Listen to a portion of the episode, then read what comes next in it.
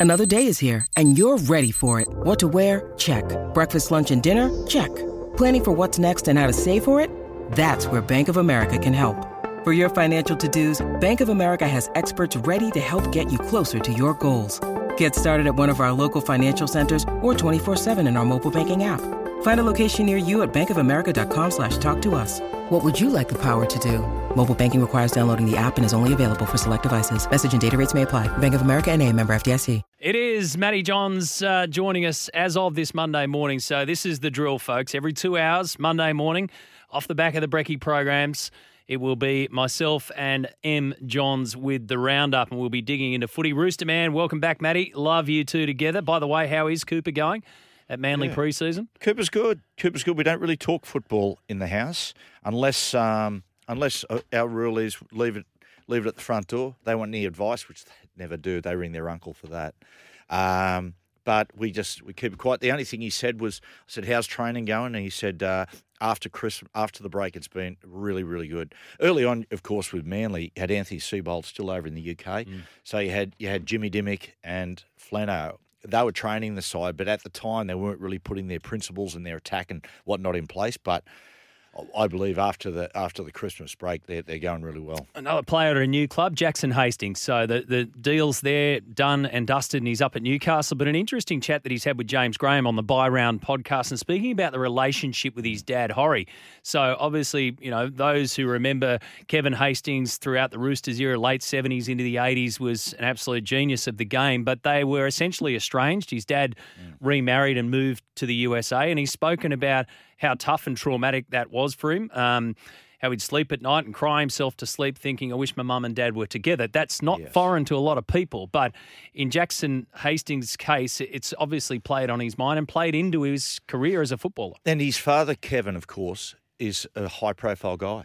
And that's because I imagine I, I can only imagine with all that pain and angst sitting inside Jackson. But everywhere we went, people had said, How's your dad going? And he has to go through it all again. I, I, re- I really like Jackson. Look, you know, oftentimes you know, everyone has their quirks and their personalities, right? I, I play with guys who are hard work, right? I live with one who was hard work. He, he used to lay on the bottom bunk, right? Enough of him. But I'll play with guys who are hard work, but you bend and you adapt. Um, I think, I think he'll be really, really good for Newcastle because he's got a lot of confidence, and Newcastle is very much in his sweet spot.